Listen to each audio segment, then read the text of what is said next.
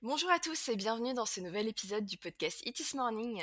It is morning. It is morning. It is morning. It is morning. It is morning. It is morning.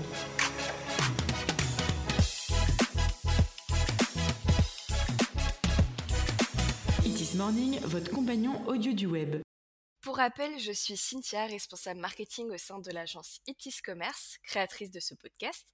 Depuis 2006, nous sommes une agence spécialisée dans la création de sites e-commerce PrestaShop, dont nous sommes certifiés Platinum, la plus haute certification chez PrestaShop. Et aujourd'hui, bah, comme d'habitude, je fais appel à des partenaires pour nous éveiller sur une thématique digitale. Donc, euh, nous éveiller les e-commerçants et moi-même aussi en passant sur certains sujets. Et aujourd'hui, je suis accompagnée de Damien Marchois, team leader chez team leader ads pardon chez Capsule B. Donc, euh, bah, comme vous avez compris, on va parler ads aujourd'hui, tout sur toutes ses formes. Un peu, on va on va parler du sujet en général. Mais euh, avant d'aller plus loin, je vais te laisser te présenter, Damien. Pas de souci. Merci Cynthia. Bonjour. Alors du coup, euh, Damien Marchois, comme tu as pu l'indiquer, je suis euh, team leader ads de, chez l'agence Capsule B. Ça fait 10 ans que je fais ce métier, depuis 2012, euh, et euh, je m'occupe d'une équipe complète de chefs de projet et j'ai aussi la casquette de chef de projet de mon côté pour accompagner les commerçants sur tous les leviers advertising, du coup, de la publicité digitale et notamment Google Ads et bien entendu une autre multitude de, leviers qu'on va pouvoir voir ce matin avec le podcast. Bah, du coup, on va, on va entrer dans le vif du sujet. Euh, effectivement, il existe des multitudes de formats, des multitudes de moyens de faire de la publicité. Est-ce que tu peux nous expliquer, euh, sans bon, rentrer dans les détails, mais euh, quelles sont les, les différences entre tous ces moyens et ces formats? Oui, alors, il y a, historiquement, on était, en tout cas sur le marché français, centré sur, Google et son moteur de recherche et ça s'appelait historiquement Google, AdWords, d'où le le publicitaire et maintenant c'est plutôt Google Ads, donc ça c'est le gros pan un des plus gros leviers, du marché, français et qu'on peut regrouper dans la famille du moteur de recherche avec Microsoft. Et ensuite, il y a une multitude d'autres acteurs et leviers qui, sont apparus au, fil des années, euh, notamment avec euh, typique Criteo, Taboola, euh, toute la partie diffusion display. Et ensuite, un très gros pan qui est arrivé par la suite sur la partie réseaux sociaux avec Meta qui comprend tout l'univers Facebook et Instagram, Snapchat, Pinterest, TikTok pour l'un des derniers. Et ensuite, il y a le pan aussi Marketplace avec Amazon Ads. Et sur le marché français, il y a également Mano Mano Ads et ses Discount Ads. Et on a un nouveau pan qui est arrivé aussi cette année avec Spotify où on peut faire de, la publicité audio et vidéo à l'intérieur de, cette plateforme. Donc il y a une multitude d'acteurs et de possibilités de, toucher, son, audience. Du coup, ça, amplifie la caisse de résonance et les points de contact qu'on peut avoir pour, transformer que ce soit un achat ou faire un lead. Et après, pour, continuer sur ça, par rapport au format, dans ces grandes familles, du coup de leviers, il y a le format sur la partie, moteur de recherche qu'on peut retrouver, du coup chez Google, chez Microsoft avec Bing, mais également, chez Amazon qui est aussi une partie de moteur de recherche. donc il y a ces fameuses annonces, un peu textuelles et les annonces qu'on peut aussi appeler, shopping où on va, présenter, et déclencher des produits à l'intérieur de, chacun de ces moteurs de recherche. Et ensuite, il y a la partie plutôt images, vidéo ou audio qui sont l'ensemble des grosses familles de formats qu'on va retrouver dans tous les autres leviers que j'ai pu, pu citer précédemment.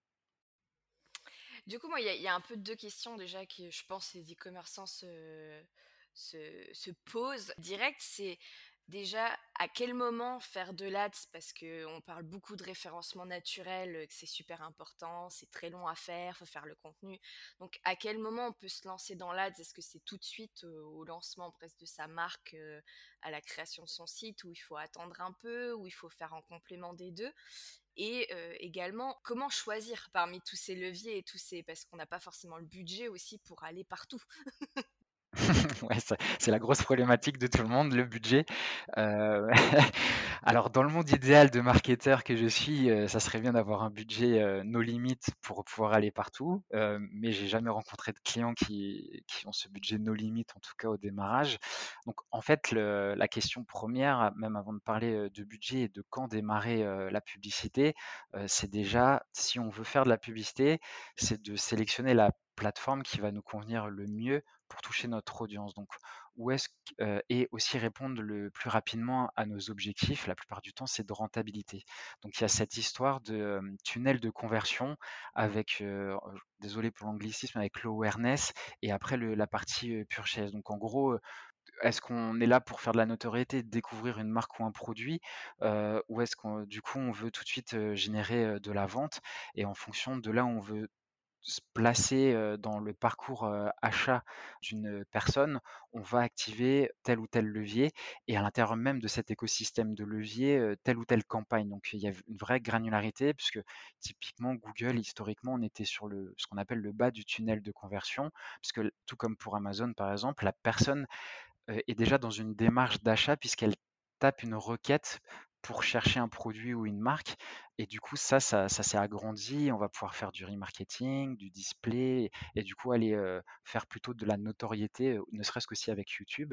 Donc il y a plein de manières de toucher. Donc il faut déjà se concentrer et se dire, est-ce que j'ai du coup du budget pour faire de la notoriété ou plutôt, sachant si c'est un e-commerçant qui démarre, on va souvent aller activer des plateformes et des types de campagnes qui permettent d'aller chercher ben, le plus rapidement des ventes. Donc ça, c'est la problématique principale, c'est celle-ci, en tout cas au démarrage. Et du coup, on va plutôt faire le choix, bien entendu, de Google, de Amazon, potentiellement dans un premier temps. Après, on peut peut-être aussi ne pas activer ces leviers-là et partir sur du réseau, des réseaux sociaux. Tout dépend aussi la verticale produit qu'on a. Des fois, c'est plus judicieux d'aller sur un réseau social que d'aller peut-être sur Google parce que, je sais pas, typiquement pour le bijou, bijou fantasy, ultra concurrentiel sur Google, l'enchère coûte cher et du coup, c'est plus intéressant peut-être d'aller sur le réseau social où on va, ça va coûter peut-être le même prix, mais la, la résonance du produit qui est peut-être aussi visuelle permettra d'avoir une meilleure performance. Donc, c'est un exemple parmi tant d'autres qui peut se vérifier et, être, et être OK.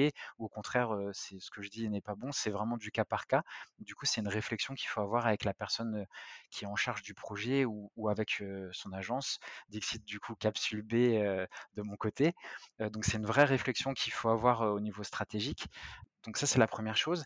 Et ensuite, quand est-ce qu'il faudrait activer la publicité?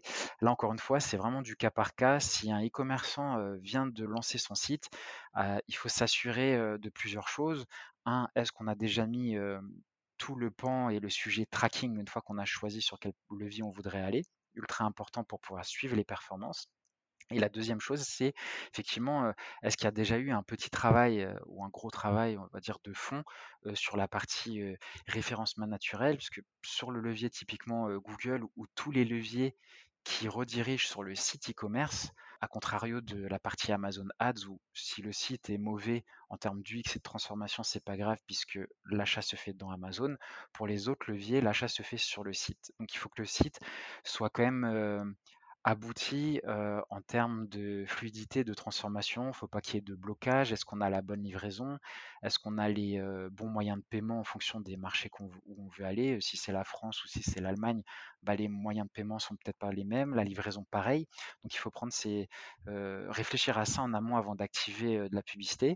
Parce qu'encore une fois, si on aura beau faire les plus belles campagnes du monde, si derrière l'offre et le site n'est pas adapté par rapport à la concurrence et, au marché, ça ne transformera pas. Donc ça, c'est ultra important. C'est de l'argent perdu. Exactement, exactement. Si tout le monde fait la livraison gratuite à partir de 50 euros et nous, on la fait à partir de 100 euros, et qu'on est sur la même gamme de, produits et prix, il y a un problème. Ou alors, c'est que derrière, il y a un service supplémentaire qui fait que la personne va quand même venir chez, chez le e-commerçant. Donc, c'est des choses qu'il faut vraiment prendre en compte et avoir conscience. Et ensuite, la deuxième chose, c'est sur le pan qui est le plus gros levier du coup Google. La partie référencement naturel va servir également à la partie publicitaire sur la plateforme Google, parce que Google va attribuer, on va dire, score, un score de qualité, que ce soit sur la partie structure de campagne, la partie création donc sur la partie annonce et il va regarder si c'est en cohérence aussi avec la partie site, donc le contenu du site. Donc ça c'est ultra important d'avoir cette partie-là en tête et ne serait-ce aussi que encore une fois, pour la partie utilisateur, si on n'a qu'une seule image produit, le bouton pour ajouter au panier, est en dessous de la ligne de flottaison, il n'y a pas de description, tout ça, ça à prendre en compte et c'est négatif pour l'acte d'achat et la prise de décision positive d'un acheteur. Donc, et ça, c'est du travail aussi en partie de, de référencement naturel. L'autre point important, c'est effectivement de travailler typiquement ces titres et ces descriptions de fiches produits, de catégories, et notamment fiches produits, parce que si on active le levier de Google Shopping, je rentre un peu dans la technique, mais qui passe par un flux produit, c'est des éléments qu'on va récupérer et donner à Google, et Google va se baser sur ces éléments-là pour déclencher les produits dans le moteur de recherche. Donc, pour rappel, Google Shopping, c'est les encarts publicitaires dans le moteur de recherche dans l'onglet Shopping il peut en avoir dans l'onglet images et dans l'onglet de résultats de recherche, c'est les images avec le prix. Et ça, c'est basé exactement. Ça peut être en haut, sur le côté et de temps en temps aussi en bas. Et ça, du coup, s'il y a ce petit travail, pas forcément ultra poussé, mais les basiques qui sont faits en termes de SEO, c'est préférable avant de, lancer la publicité, en tout cas sur, la partie Google, ou tout autre levier qui redirige sur le site du marchand. Donc je dirais dans un second temps ou en parallèle en tout cas, mais souvent on sait qu'à la sortie d'un site, en tout cas, il y a pas mal de travail encore et des petites modifications à faire, parce qu'il y a beaucoup de choses à voir au moment de la sortie. Donc il y a, dans un second temps ou en tout cas en parallèle à prévoir. Donc, bah, très intéressant, merci. du coup, on parlait un peu budget, mais finalement, comment savoir quel budget allouer en fait à la pub? Comment on peut répartir et puis un peu, bah, déjà pas se ruiner et, du coup faire ça intelligemment? Comment savoir le budget qu'on doit allouer bah, pour la création de son site, ensuite pour le référencement et ensuite pour les pubs, etc. Qu'est-ce que vous conseillez vous à vos clients? Alors sur la partie création de site, là du coup je, laisserai plutôt ton agence répondre, mais sur là pour le coup je, je suis je suis pas assez expert, j'ai une idée mais je, suis pas le plus. Je sais qu'il y a beaucoup des fois qui mettent tout dans la création de site sans penser des fois au marketing autour, donc voilà, qu'est-ce que vous mmh. vous conseillez? Et du coup c'est préjudiciable, mmh. ouais, effectivement. Ouais. Alors effectivement faut si on part vraiment de zéro, il y a vraiment, il faut vraiment penser en amont à budgétiser ça, ou en tout cas un minimum, garder un minimum de budget. Après, on sait que c'est toujours assez ric-rac au démarrage pour beaucoup. Donc il y a quand même des minimums. Il y a, en fait, toutes ces plateformes n'ont pas vraiment de tickets d'entrée, à part peut-être certaines, mais dans la plupart, et, si on prend Amazon ou Google typiquement, on peut commencer dès 1 euro. Après, bien entendu, 1 euro, on va pas faire grand-chose, voire rien du tout. mais comment définir un budget? C'est déjà définir son objectif. Ensuite, c'est définir sur quelle marque produit ou catégorie de produits de mon site, je voudrais pousser en amont. Ça, si du coup on part pas de zéro, on a peut-être déjà un historique un peu de vente et, du coup axé sur où est-ce qu'on doit aller en premier. L'objectif, c'est de ne pas aller partout à la fois parce que le budget, bah, du coup, ne sera pas forcément suffisant et ça sera contre-productif. Donc, vaut mieux voir entre guillemets petit et se focaliser sur une partie du catalogue. et si on sait qu'on est très bon au niveau du prix, ou qu'on a du stock, qu'on marche bien, si on a historique de vente et on sait qu'on fait déjà du volume, bah, du coup, c'est déjà partir sur ça en premier. Et ensuite, sur la question de budget, une fois qu'on sait ça, on va décider de sur quelle plateforme on va aller. Une fois qu'on sait également, ce, on répond déjà à cette question-là. En fonction des plateformes, il y a des outils qui permettent de plus ou moins pouvoir estimer un peu un budget, ou en tout cas estimer combien va nous coûter un clic, quel est le volume de recherche sur cette typologie de produit ou de marque. Et du coup, par rapport à ça, on va pouvoir faire une certaine projection et de se dire, ben, si on a tant de budget, on va pouvoir déjà faire tant de trafic. Et si on a de l'historique, on va pouvoir aller plus loin et faire des estimations de volume supplémentaire ou de rentabilité. Mais ça, c'est si on a déjà commencé à diffuser ou, qu'on a déjà des, de l'historique, même avec le marchand. Quel est le taux de transformation du site? Est-ce que c'est un taux de transformation qui provient juste parce que les gens ont tapé leur nom? Du coup, ça faut l'écarter. Est-ce que c'est des gens qui proviennent du SEO sur des mots-clés spécifiques? Du coup, ça, on peut le prendre. Et grâce à tout ça, on peut faire des calculs et les accompagner sur comment définir le budget. Et après, ben, il y a le pan également d'agence en tant qu'agence partenaire sur pas mal de plateformes, notamment avec Amazon ou, Google entre autres. On a des partenariats avec ces plateformes. Du coup, on peut aussi demander certaines données et benchmarks quand c'est disponible et que ça existe sur certaines verticales, ce qui permet également de nous aider à définir un budget avec le client. Et l'autre chose, c'est là pour le coup de l'expertise en tant qu'agence, on a quand même une vision assez 360 du e-commerce, qu'on on est sur pas mal de verticales produits différents et on a quand même, en l'occurrence pour moi, typiquement, j'ai 10 ans d'expérience dans le métier, donc j'arrive aussi par expérience à juger, ben voilà, pour telle typologie de produit et, quand tu démarres et si on active telle ou telle campagne, il faudrait à, peu près tant de budget. Donc si on fait le cumul de ces trois possibilités, on arrive à, définir un budget cohérent qui permettra d'être efficace. L'objectif, c'est pas forcément d'avoir le plus grand budget du monde, mais si on en a un trop petit, ça manquera d'efficacité. Et si le e-commerçant se débrouille tout seul, ça va être très déceptif. Et s'il impose un budget trop petit et il veut travailler même avec une agence, si l'agence accepte ce budget, ben, l'agence va avoir du mal à travailler également. et c'est pas parce qu'elle sait pas faire la publicité, c'est parce que le budget des fois ne permet pas de faire tout ce qu'on voudrait. Du coup, il y a, y a plein de, tips métiers pour y arriver, mais c'est pas forcément toujours évident si le budget est trop petit. Donc il y a vraiment un pan et un sujet à faire là-dessus, et, c'est surtout de, l'échange avec le client sur ce qu'il peut aussi mettre. parce que des fois, le client arrive et il dit j'ai tant de budget. Et du coup, à l'inverse, le chemin inverse, au lieu de faire des calculs pour trouver un budget, c'est on a déjà le budget et du coup, il faut se dire, ben, on va pas pouvoir faire ça, il va falloir renoncer à certaines choses pour justement aller au plus efficace, pour satisfaire les clients, et, exactement, pour qu'on puisse rentrer le plus rapidement possible dans les objectifs du client, parce que chaque euro compte finalement, surtout quand un e-commerce en démarre. Bien sûr, bien sûr. Bah, du coup, parlons un peu bah, publicité en elle-même, comment faire pour rendre une publicité attrayante pour bah, que justement on, clique dessus et que les commerçants fassent des ventes après derrière? Mmh. Alors, tout va dépendre de, de quel levier et du coup quel type d'annonce on va, on va utiliser. Sur la partie réseaux sociaux ou, YouTube et autres du même genre, du coup c'est plutôt du visuel, donc soit de l'image, soit de la vidéo.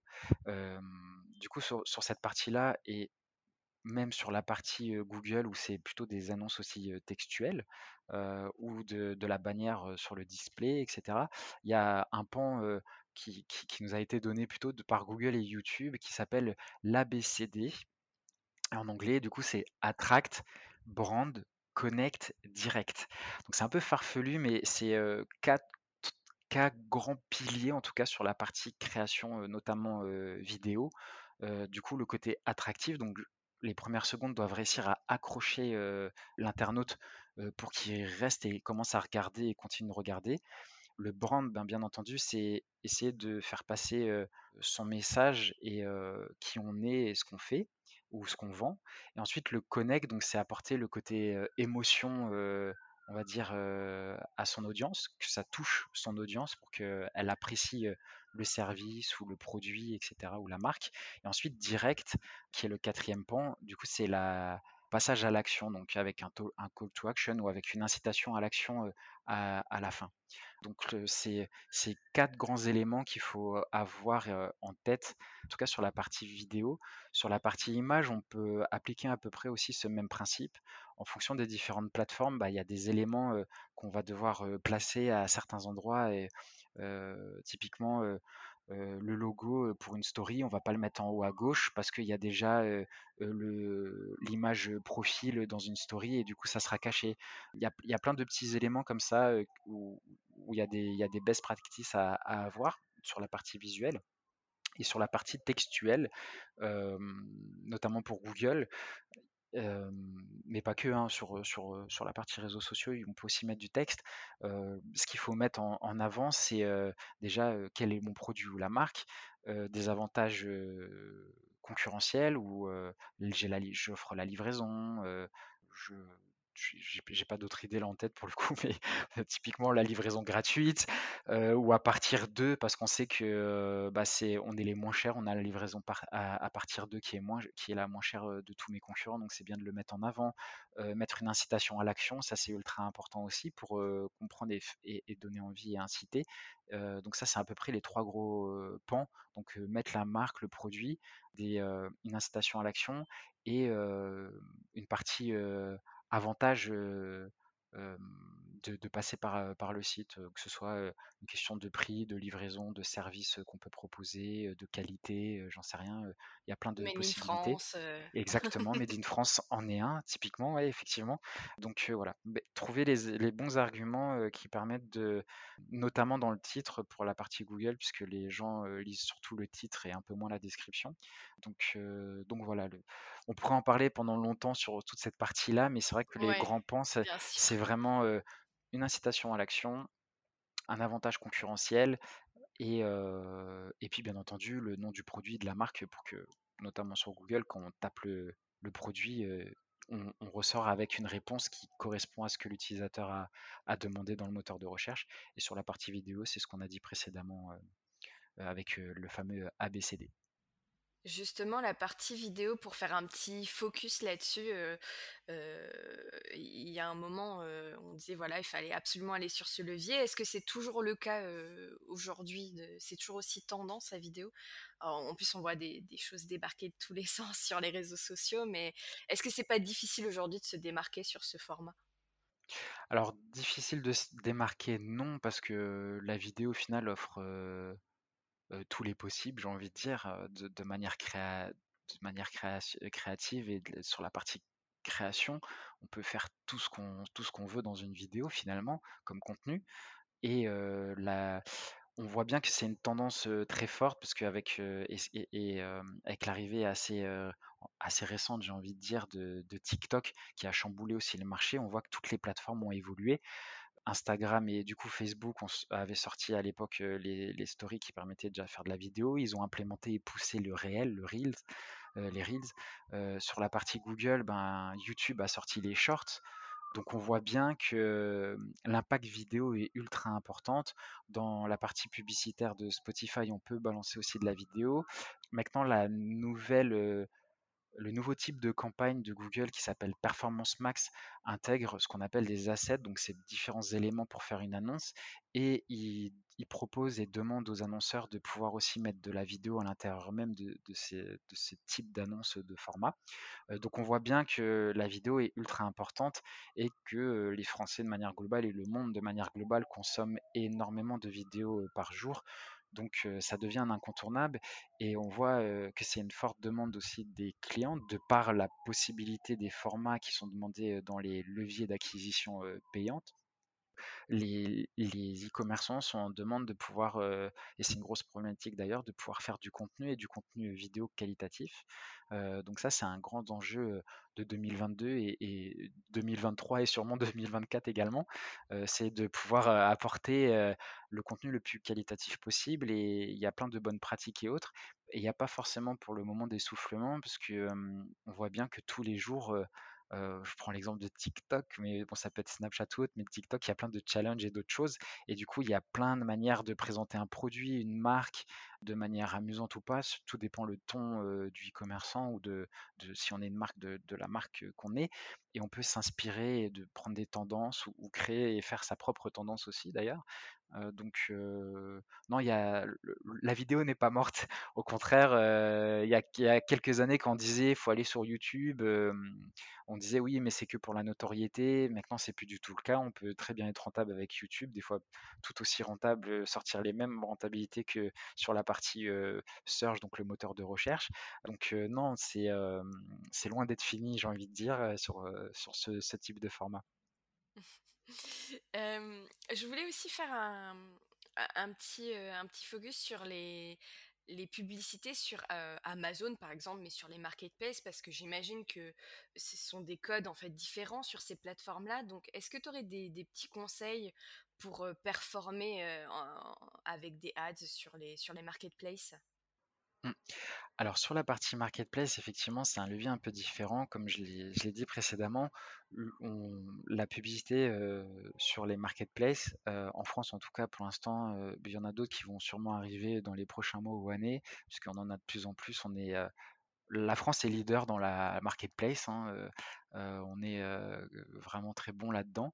Et, Amazon, l'américain, est bien entendu très fort, mais le plus avancé sur la partie publicité, ça reste Amazon, même si ces Discount et Mano Mano, pardon, ont sorti leur solution.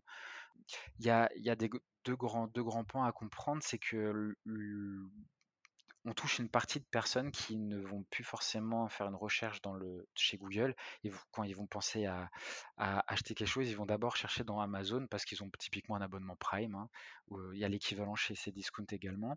Et, du coup, ils vont, ça devient un moteur de recherche à part entière. Donc, c'est une vraie réflexion que les commerçants doivent avoir. Est-ce que dans sa stratégie, il veut développer des ventes sur Amazon ou pas? Ça peut être bénéfique comme ça peut aussi ne pas l'être, parce que on connaît tous des histoires avec Amazon qui récupèrent des produits et autres, mais il y a quand même des bonnes histoires également qui permettent de faire énormément de volume aussi, puisqu'on touche une audience différente que sur Google par exemple. Et, l'autre chose qu'il faut prendre en compte, c'est que on voit l'évolution de la plateforme.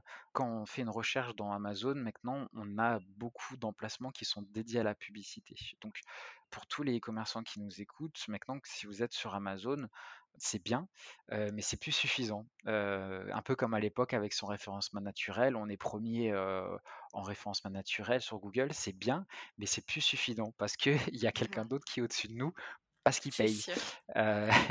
malheureusement ou heureusement, tout dépend du point de vue dans lequel on se place, mais c'est plus suffisant. Et, du coup, effectivement, c'est intéressant de commencer à activer ce levier-là sur Amazon parce qu'on est visible de différentes manières en fonction de qui on est. Il y a ce qu'on appelle les campagnes sponsor brand, donc ça s'adresse à toutes les personnes qui sont des marques ou qui sont des vendeurs et qui ont le contrat typiquement de distribution de cette marque en France et qui sont sur Amazon, ils ont le droit à créer ce qu'on appelle une vitrine Amazon. Donc c'est une boutique à l'intérieur même d'Amazon. Donc ça c'est un des premiers types. C'est si vous êtes une marque, créée cette, cette vitrine, cette boutique. Généralement c'est le cas, mais il y a plein de choses à faire et à optimiser là-dessus. C'est une micro boutique à l'intérieur même de Amazon et qui permet de faire de la publicité spécifique sur ça. Et l'autre grand pan c'est le sponsor product. Donc là, c'est un peu à l'équivalent du Google Shopping. on va diffuser des, le jargon de Amazon, c'est des SKU, donc c'est des, références produits. Et à, la différence, c'est que on peut pas diffuser n'importe quel produit sur Amazon en publicité. Il faut quand même qu'on ait ce qu'on appelle aussi la buy box pour pouvoir diffuser. Donc, puisque sur Amazon, il y a plusieurs vendeurs qui vont pouvoir vendre la même référence et du coup, c'est celui qui a remporté cette, ce fameux droit de si on clique, c'est chez lui que la vente parte, c'est uniquement ce vendeur-là qui va pouvoir diffuser ce produit. Parce que si, le marchand n'a pas ce, la vente ne vient pas chez lui, il n'y a pas de raison de commencer à diffuser un produit alors que du coup c'est un autre vendeur qui va récupérer la vente. Donc il faut prendre ça en compte. Et la deuxième chose, et c'est là où, chez Amazon c'est très puissant et c'est pour ça que je recommande de l'activer, euh, ces, publicités, c'est que euh, on peut faire de la, diffusion euh, de produits dans le moteur de recherche, donc quand quelqu'un tape, et si vous allez naviguer sur Amazon, dans une fiche produit aussi, on peut diffuser. Donc c'est-à-dire qu'on peut prendre notre référence concurrente et la placer sur la fiche produit de nos concurrents.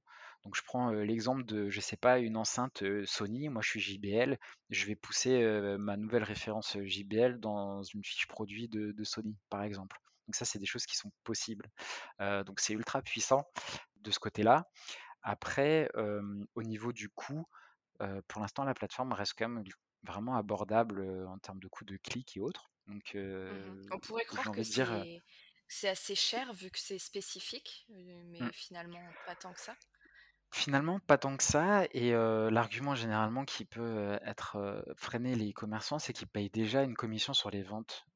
Et quand on fait le calcul dans d'autres plateformes, le, coût du clic ou de l'acquisition peut revenir tout aussi cher que la commission chez Amazon. Et du coup, c'est un, test à faire et un calcul à faire. Les objectifs peuvent être un peu différents pour impacter tout ça. Mais vu que le coût du clic pour l'instant n'est pas forcément et reste très compétitif, j'ai envie de dire, c'est vraiment encore le moment de y aller. la plateforme existe depuis un moment sur la partie publicitaire, mais elle est vraiment à ses débuts. Il y a pas mal de nouvelles fonctionnalités. Amazon pousse vraiment tout ça. Et historiquement, on pouvait que faire de la pub dans Amazon et, Amazon veut prendre des parts de marché au plus gros et on peut faire par exemple du display avec Amazon. Ça, ça existe pas. Par contre, il y a des tickets un peu d'entrée, mais on peut faire du remarketing. Donc le fait de, de, retoucher des personnes qui sont allées sur notre boutique Amazon par exemple ou sur notre boutique de site et on peut rediffuser et faire du display. Donc ça, c'est des choses qui sont aussi possibles. Mais en tout cas, c'est des choses qui pas forcément plus de trafic, mais là c'est vraiment une question, pour le coup, c'est vraiment une question de budget au niveau de Amazon, si on veut être efficace. Hein. Là encore une fois, c'est vraiment par rapport à une efficacité qu'on veut avoir, donc ça s'adresse pas à tout le monde, mais c'est faisable. Donc la, plateforme évolue beaucoup, donc il y a, y a, pas mal de choses à creuser et à tester. De toute façon, le maître mot pour tous les nouveaux leviers et tout ce qui existe, c'est test and learn. Donc, il faut vraiment tester, essayer, optimiser. Et puis, si ça fonctionne pas, bon, ben, effectivement, c'est déceptif et ça a coûté de l'argent, mais il y a toujours du positif à prendre, ne serait-ce sur le fait d'avoir touché son audience. on a eu un impact de notoriété qui peut se mesurer aussi. Il y a plein de, façons de revoir les, les KPI et les indicateurs, qui est aussi un très grand sujet en, termes de pilotage publicitaire. Oui. Bah du coup, c'est bien, tu, m'embrayes sur ce sujet-là justement pour parler des KPI. justement, j'allais te poser la question. Bah, bon, évidemment, on va pas peut-être pas tout détailler, voilà, mais peut-être les plus importants. Quels sont les, les indicateurs à suivre les plus importants Et puis surtout, bah, comment rectifier le tir si jamais on voit que c'est catastrophique et on met un budget fou pour finalement très peu de retours. Mmh. Alors, au niveau des KPI, ben, le, principal, ça reste quand même la rentabilité. Donc, c'est ce qu'on appelle, bon, il y a plein de façons de le dire, soit le ROI, le ROI, le ROAS, pour Amazon, c'est le cost, donc c'est encore différent, mais ça veut toujours dire la même chose, c'est est-ce qu'on est rentable ou pas, pour un euro investi, combien on va générer de chiffre d'affaires. Si on vous parle de ROAS, c'est parce que c'est un ROI qui est spécifique à la, avec le, le coût de la, uniquement de la publicité, donc ça c'est la vraie définition. Donc c'est le chiffre d'affaires rapporté par la publicité divisé par le coût de mon investissement publicitaire. Ça, c'est la définition de marketing ROAS. Et le ROI, au final, le vrai calcul, c'est le chiffre d'affaires typiquement que ma publicité a généré, divisé par tous les coûts. Donc le coût de ma publicité, le coût de l'achat du produit, le coût de ma structure d'entreprise, de, mon agence, de ma créa que j'ai dû payer. Et à la fin, on a la vraie rentabilité une fois qu'on a enlevé tous les coûts. Mais généralement, on dit ROI de manière globale quand, on parle de publicité avec nos clients. donc voilà, ça juste pour détailler un peu les définitions. mais la finalité, est-ce qu'on gagne de l'argent ou pas? Donc ça, c'est le KPI, ça c'est le nerf de la guerre. Et mmh. c'est le KPI principal qu'on va regarder. Après, il y a d'autres façons de regarder aussi la rentabilité. Il y, a, il y, a, des clients qui préfèrent regarder avec ce qu'on appelle le coût d'acquisition ou le CAC. Donc là, c'est plutôt combien je paye pour déclencher une vente ou générer un lead. Donc ça, c'est une autre manière de, voir les choses. Donc ça, c'est les deux KPI principaux. Après, bien entendu, il y a le volume de vente, le chiffre d'affaires. et plein d'autres, une multitude de KPI qu'on peut regarder. Mais ce qu'il faut comprendre quand on lit des, chiffres et, ces fameux indicateurs, c'est qu'il faut jamais les regarder individuellement parce qu'ils veulent tout dire et rien dire à la fois. Il faut toujours avoir une lecture avec un ou deux KPI à côté parce que un ne va jamais sans un ou deux autres parce qu'ils ont tous un effet et une explication. Donc, parce que il y a, un impact en fonction des actions. si on veut améliorer peut-être notre taux de clic sur une publicité, ben, on va devoir augmenter l'enchère parce que pour être davantage visible et, ou en première position, etc. Et, du coup, ça a un, impact après sur notre coût d'acte. Donc après, on peut se dire ben, pourquoi mon coût d'acquisition a baissé ou ma rentabilité a baissé? Et on ne peut pas juste dire bah, c'est à cause de la publicité, c'est nul, etc. Ben, c'est parce qu'on a voulu. chaque changement a un effet et il faut avoir du coup une lecture sur plusieurs KPI. et il faut, se fixer aussi, parce qu'on peut vite se perdre dans cette multitude de chiffres et de lectures qui sont possibles, parce qu'il y a vraiment beaucoup de choses qu'on peut analyser et regarder.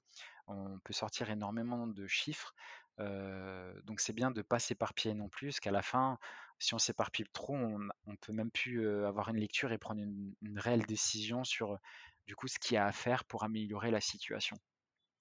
Donc ça c'est ultra important. Et après, bon, ben, pour les commerçants, c'est toujours la rentabilité ou aller chercher du volume de vente, par exemple. Donc, voilà. Et pour corriger le tir, très compliqué à, à te dire ça comme ça, parce qu'il y a une il y, a, beaucoup de choses à faire en termes d'optimisation. La réponse que j'ai envie de donner, c'est euh, envoyer une demande à Capsule B ou téléphonez-nous et puis euh, on tâchera d'y répondre euh, avec un contrat. mais, bien, bien. Bien placé, ça. mon petit côté commercial qui ressort. Non, bah, après, de manière globale, c'est très, c'est très compliqué de répondre parce que à chaque situation, il y a, y a une mmh. réponse différente. Après, bien entendu, il y a, y a pas mal de, sur toutes les plateformes maintenant, il y a l'enjeu d'automatisation. Donc, il y a des optimisations à faire sur l'objectif qu'on donne à, chacune des, à chacun des algorithmes de différentes plateformes. Il y a l'optimisation sur la partie mots-clés quand on est sur du search, l'optimisation de, ce qu'on parlait avant, de la création des visuels, des vidéos. Pour, tous les leviers où il y a de la vidéo ou de l'image, le, travail de, de, créative est le travail le plus important pour qu'une campagne publicitaire fonctionne. J'ai plus les chiffres en tête, mais c'est de l'ordre de 60 à 80% d'un résultat est lié au visuel et à la créa. Donc, l'agence ou la personne qui s'occupe des campagnes, son job, lui, c'est d'avoir la meilleure structure, trouver les meilleures audiences, s'occuper de cette partie-là, et c'est 30% du résultat finalement, ce qui est un peu dommage parce que du coup, tout est lié à la créa et on n'a pas forcément la main quand, quand, on travaille avec des clients. donc, en tout cas, le publicitaire aura beau faire les plus belles campagnes du monde, si la créa est pourrie, les ça peut quand même fonctionner, hein, mais, mais on ne sera pas au résultat optimal. donc c'est vraiment en avoir conscience. Donc ça, c'est le premier enjeu, les optimisations sur la partie créative. Et après, de notre côté, pour mon métier, c'est vraiment la réflexion d'enchères, d'objectifs de campagne, de structure de campagne de manière de, choisir ses mots-clés et d'optimiser les annonces. Enfin, il y a plein de micro-optimisations qui sont possibles de faire dans les paramétrages. Donc, donc ouais, il y a, plein de réponses à plein de problématiques. Ouais, plein de problématiques. Non, mais c'est sûr, c'est certain. Mais c'est déjà, c'est déjà sympa d'avoir euh, les premières directions, voilà, de savoir euh, ce qui est important aussi de travailler. Et, et, puis, comme tu disais, que la créa, des fois, on... ça passe un peu au-dessus en disant, bon, allez, je fais un visuel vite fait, mais finalement, non. faut quand même être, voilà. ouais, il faut prendre du temps. C'est, c'est un enjeu ultra important. Surtout, les, les marchands veulent entendre beaucoup de choses de part et d'autre et ils peuvent être très rapidement perdus. Ouais, il faut être sur tous les, tous les réseaux sociaux. Mais en fait, non, il n'y a pas besoin d'être sur tous les réseaux sociaux. Vaut mieux en travailler qu'un seul, mais le travailler à fond et bien parce que les réseaux sociaux, ça peut bouffer énormément de temps, que ce soit même sur un métier qui n'est plus le mien du coup, mais le community management, c'est un métier à part entière qui demande énormément de temps. Comment on axe sa communication, quel type de post on fait ou story?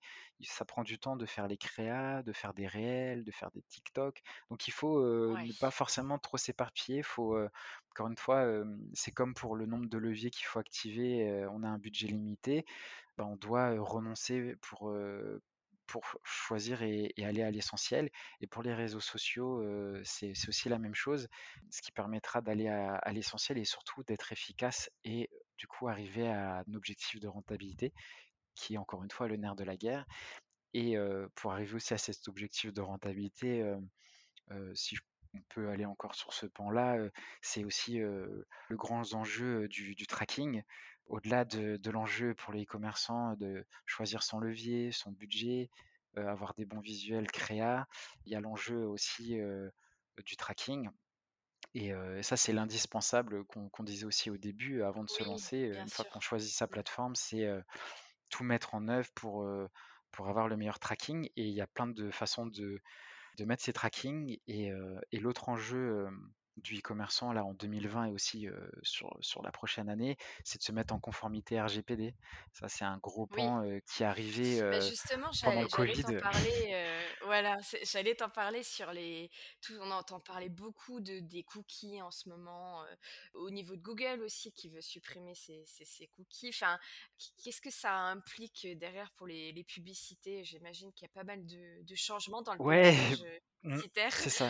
Ouais, beaucoup, de problématiques et beaucoup d'ennuis. C'est ça que ça, ça nous a amené en 2020, 2021 et cette année, notamment fin de 2021 et, et, cette année. Et c'est, c'est pas fini, mais maintenant on sait y répondre. mais c'est vrai que les RGPD la CNIL et, la RGPD de manière globale avec l'Europe avait annoncé ça il y a très longtemps et avait donné une deadline en avril 2020 qu'il fallait être en conformité, je crois, ou 2021, je ne sais plus. Et même les géants de la tech n'étaient pas du tout prêts. Et on était en plus en période Covid, personne n'était prêt, personne n'avait les solutions et les réponses à apporter. Donc il y a eu tous les, les leviers d'acquisition, que ce soit Meta, Google, entre autres, ont sorti des trucs à la va-vite en bêta et tout ça. Donc, il y a eu des grosses problématiques. Facebook, ça leur a fait très mal puisque Apple, avec son iOS, a clairement dit aux utilisateurs, bah, vous pouvez les bloquer. donc, il y a plein d'annonceurs qui ont stoppé carrément de diffuser ou réduit leur, leur publicité parce qu'on ne remontait plus la data. Donc, donc on n'avait plus de vision de lecture. Donc sans lecture, on ne sait pas quoi faire, où aller, où, appuyer les optimisations et les budgets. donc c'était une très grosse problématique. Et la surcouche de tout ça, c'est qu'il y avait l'aspect RGPD, mais sur la partie consentement. Donc il y a deux choses à prendre en compte. C'est l'évolution de la technologie, sur le fait que les navigateurs aussi, de plus en plus, ne vont plus utiliser les cookies. Donc le cookie est amené à disparaître, ça c'est un fait. après, quand, c'est difficile à dire, mais je pense que dans les cinq prochaines années, c'est fini. On n'en entendra plus parler. Et du coup, l'autre point, bah, c'est la partie RGPD sur, en tout cas avec les cookies, l'acceptation, le refus, est-ce qu'on les pose, est-ce qu'on les pose pas. Et beaucoup, beaucoup de sites ne sont toujours pas à, jour et en conformité sur ça. Donc on accompagne aussi en tant qu'agence Capsule B sur, sur cette partie-là. Et c'est un très gros sujet et, assez épineux, parce qu'il va falloir du coup se mettre à jour, que ce soit en termes de tracking, donc les poser, donc trouver des nouvelles manières de les poser, notamment avec la solution Google Tag Manager par exemple, trouver le, le bon prestataire ou la bonne solution pour, pour fonctionner avec le fameux bandeau de cookies et faire parler tout ça, parce que l'objectif, c'est pas juste d'avoir un bandeau de cookies comme on peut le voir sur plein de sites e-commerce, c'est que derrière, ce que je dis, c'est que c'est souvent une coquille vide, qu'on refuse ou qu'on accepte, les cookies de toute façon sont posés quand on arrive sur le site, alors que quand on arrive sur le site, légalement, il n'y a pas de cookie qui doit être posé, il faut attendre le consentement et l'acceptation de la personne. Et, si c'est refusé, ben, ça ne doit pas être posé. Et si c'est refusé ou si c'est accepté, l'utilisateur doit pouvoir revenir sur sa décision. Donc ça aussi, il faut que ce fameux bandeau soit nouveau accessible. Donc voilà, c'est un peu pour donner une vision globale de ce que la loi dit. Et quand on, prend ces trois points-là que je viens de citer, finalement, quand on fait le tri, il n'y en a pas beaucoup qui sont à 100% sur tout ça. donc Bah, c'est on se bataille beaucoup avec nos clients pour euh, justement leur faire comprendre. Et puis surtout, euh, comme ils y voient pas un intérêt financier et plutôt une perte, même en termes de tracking, des fois c'est c'est pas évident de, de, de les voilà de les éduquer là-dessus. C'est c'est c'est assez lourd parfois. Ouais, c'est euh, une perte et euh, bah, pour mon métier, typiquement, c'est une perte parce que c'est une perte de données. Effectivement, c'est plus un- une contrainte pour nous et aussi pour le client et pour les commerçants parce que c'est une contrainte technique et une contrainte financière à tout point de vue, euh, parce que ces solutions ne sont pas forcément gratuites et euh, financière sur cette partie-là euh, de technicité de mise en place, mais aussi financière parce qu'on a une lecture qui peut être plus compliquée en termes de performance publicitaire. Et ça, c'est un très, un très gros enjeu. Et, euh, du coup, l'ensemble des, acteurs et de toutes les plateformes qu'on a, qu'on a pu citer précédemment ont toutes et là à date ont toutes des solutions pour contourner ou, réduire en tout cas l'impact parce que c'est pas encore des solutions ultra abouties mais il y a beaucoup de solutions qui fonctionnent et on parle beaucoup de data first party. Donc c'est la je sais pas trop comment traduire ça en français mais c'est tout ce qui est email téléphone en, tout cas data propre utilisateur. Donc euh, c'est vers ça qu'on tend. Donc je trouve que c'est un peu c'est pire qu'à d'avoir un cookie posé, mais bon. Euh, du coup là, on va aller récupérer toute cette donnée-là pour recroiser. euh, Bon après c'est ma vision. hein, Je, je- ce que je dis ne tient que- qu'à moi. hein, C'est ma pensée. Oui, oui, Je me mets personne à dos. Euh, mais, euh, mais du coup, il y a plein de solutions qui sortent pour Facebook. Euh, on accompagne les clients à essayer de mettre en place ce qu'on appelle la- l'API conversion. Donc, c'est, euh, on passe plus par la pose du cookie, mais du coup, on passe par de la donnée récupération, euh, données utilisateurs par le serveur. Pour euh, Google, il y a deux choses qui existent. Il y a la solution qu'on appelle le consent mode de Google. Donc, c'est euh, pouvoir récupérer et comptabiliser les refus pour pouvoir faire une modélisation de ces refus et du coup, euh, c'est pas de la donnée réelle, mais ça permet de modéliser par rapport à- aux résultats de ceux qui ont accepté. On va, on- il va pouvoir comptabiliser les deux et faire une, euh, une modélisation. Je crois que je suis pas très clair là avec ce que je viens de dire, mais euh, Non, mais on comprend. Ça remonte quand même des données, même si c'est pas tout à fait, euh, voilà, c'est pas tout à fait réel, mais on perd moins de données euh, finalement avec le consent mode parce que il prend pas de cookies, mais finalement il récupère quand même du le trafic, on va dire euh, en général, quoi. Refuser, c'est ça. Il va, il va ouais. regarder les résultats euh, de transformation des personnes qui ont accepté et vu qu'il comptabilise les refus, il va pouvoir modéliser euh, les refus avec ceux qui ont accepté. En gros, c'est à peu Mhm, près ça l'idée. Donc ça, c'est la première solution pour Google. Et la deuxième solution, c'est ce qu'on appelle aussi, qui est sorti maintenant il y a quelques mois, le suivi avancé des conversions Google. Et là, c'est ce qu'on appelle du coup la récupération de la donnée, euh, la, la first party. Donc on va euh, récupérer euh, les mails et en l'occurrence c'est surtout le mail et euh, on peut récupérer euh, le téléphone ou l'adresse aussi postale, mais le, la, la vraie donnée pilier euh, du web c'est le mail. Tout le monde a un mail et euh, du coup on va pouvoir re- récupérer ce mail et, et recroiser. En tout cas, Google arrive à, et, Facebook aussi, et tous les autres euh, vont récupérer ça et vont réussir à recroiser euh, les données pour retrouver l'utilisateur et se dire, OK, il a acheté sur le site et du coup, je remonte une vente. Euh, donc ça, mhm, c'est là où on va et ce sera, euh, je suppose, cette solution euh, qui sera prise par tous les acteurs, même Pinterest ou autres, pour le jour où les cookies n'existeront plus. Donc c'est vers là où on tend et il y a des solutions maintenant qui existent et qui fonctionnent quand même plutôt, plutôt bien et de mieux en mieux maintenant. On le voit à titre indicatif, j'ai plein de clients, on a pu mettre en place sur, sur la partie méta, donc Facebook, Instagram, on avait des grosses pertes de performance parce qu'on manquait de données et on a activé l'API de conversion et, c'était le jour et la nuit en termes de résultats après derrière. Donc c'est, ça peut être techniquement complexe, chiant, euh, coûteux au début, tout, tout dépend euh, comment on le met en place, mais le jeu en vaut la chandelle, surtout si on décide de se mettre en conformité RGPD, ce que je préconise à, euh, à tout e-commerçant, même si c'est négatif pour, mon- pour moi aussi, euh, c'est important de commencer à respecter euh, la loi au fur et à mesure des, euh, des mois qui, qui, qui arrivent. À savoir que c'est une amende de, de 3% du chiffre d'affaires de la société normalement. Après, Oui, il y a eu quelques mal, amendes qui hein. sont tombées, mais euh, ça peut faire mal. Après, si on voit qu'il y a des choses qui ont commencé à être mises en place et qu'on ne respecte pas à 100%, je ne devrais pas dire ça, mais la CNIL, c'est pas non plus, ça reste des humains et si on commence à mettre des choses en place pour respecter au mieux à peu près les principes de la loi, ils vont faire un, je suppose, un rappel et puis on faudra faire le nécessaire, mais euh, voilà, faut quand même Oui, prendre c'est ça. Je crois qu'ils au sérieux le d'abord un avertissement et puis, enfin, il y a quand même un délai pour pouvoir se remettre conforme à partir du moment qu'on a le premier avertissement, si je, C'est ça. si je, si, si je dis pas de bêtises, c'est ça.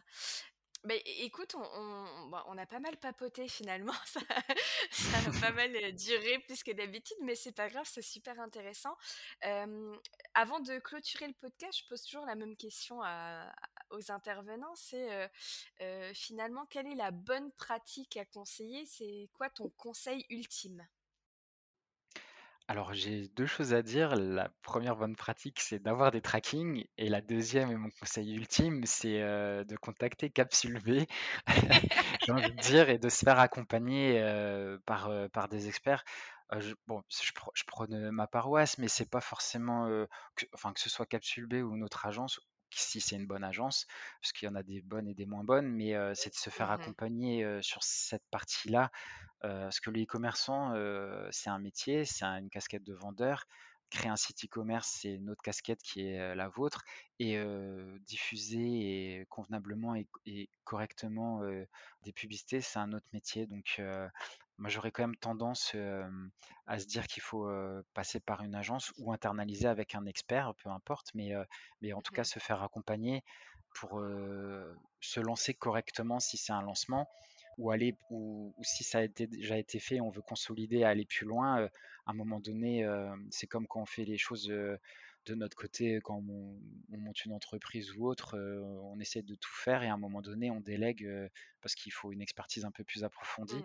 Euh, donc ça serait quand même mon conseil. euh, euh, surtout qu'il y a une multitude de leviers, comme on a pu le voir, il y a plein de formats qui existent, il y a plein de stratégies possibles. Il y a des Il y a plein contraintes à d'optimisations, exactement.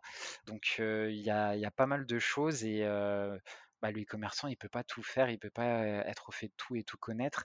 Hem, Mhm. donc ouais, mon mon conseil, ça serait quand même de se faire accompagner, aussi par, par quelqu'un qui est expert dans dans ce domaine-là. Oui, parce que finalement, c'est plus perdre d'argent qu'autre chose de se lancer, dire allez, je vais mettre 100 euros tester, puis finalement, ça va être de l'argent, euh, Tout à voilà, fait, un peu jeté par les fenêtres euh, pour rien, quoi. Mmh, clairement et on le voit, quand on a des clients qui re qui viennent, hein, ils ils ont démarré et et des fois, même s'ils se font démarcher, ils ils se disent: «Non, je veux plus faire parce que ça fonctionne pas» et Ouais, parce que ça et quand on récupère les comptes, bah, on comp on comprend que ça a pas fonctionné ouais. parce qu'il y a pas forcément les bonnes pratiques qui ont été mises en place ou ils ont eu des mauvaises expériences même avec des accompagnements qu'ils ont pu avoir, je, je- je vais le dire très clairement, les, les, les- par exemple, Google ou Facebook ont des démarchages gratuits d'accompagnement trois mois. tout à fait. Ils ont une Tous les campagne en ce moment assez commerçants, ouais, ouais, de- depuis longtemps, ils nous harcèlent et ils harcèlent les clients. Ne les, les écoutez à moitié quand ils vous proposent de mettre l'API conversion. J'ai envie de dire oui, faites-vous aider pour le mettre en place. Par contre, pour tout le reste, non. Euh, Ouais, ce ne sont pas des experts, ce sont des commerciaux Là, j'ai eu, on a eu un prospect récemment pour faire un audit. Il nous a dit, mais qu'est-ce que vous allez apporter de plus que Google? Je me fais accompagner.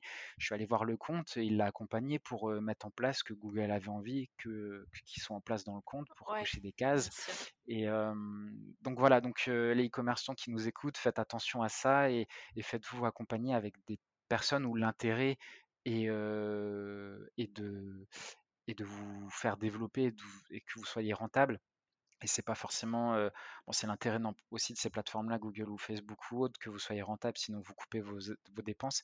Mais l'interlocuteur qui est en face a ses propres, objectifs et intérêts. Donc voilà, je je ne recommande pas forcément, ces accompagnements-là, donc donc voilà, ça serait encore peut-être mon mon conseil et mon petit tips, heu, pour, pour clôturer ce ce podcast. Le mot de la fin, bah, c'est très bien. Euh, Merci beaucoup Damien en tout cas de m'avoir accompagné pendant cet épisode et de nous avoir éclairé sur tous ces sujets où c'est un sujet très large. Là, on a vu qu'un petit pan de... On a déjà parlé de beaucoup de choses, mais finalement, il reste tellement de choses encore à voir. Donc, j'ai pourquoi pas faire un autre épisode là-dessus, hein, aller en profondeur sur d'autres sujets. C'est ça, on pourrait parler des heures, hein, il y a beaucoup, beaucoup de choses à dire, il n'y a aucun souci. En tout cas, merci de, à Etis et, à toi du coup de m'avoir m'avoir invité sur, sur ce podcast. C'était avec plaisir d'avoir pu échanger. Bah, pareillement, merci beaucoup. Merci aux écouteurs d'avoir écouté cet épisode aujourd'hui. N'hésitez pas à aller donner une note, partager pour aider à la visibilité du podcast. Et puis je vous dis à bientôt pour un prochain épisode. À bientôt, au revoir. Vous avez aimé ce podcast? N'hésitez pas à le partager sur vos réseaux sociaux et à vous abonner pour être notifié du prochain épisode.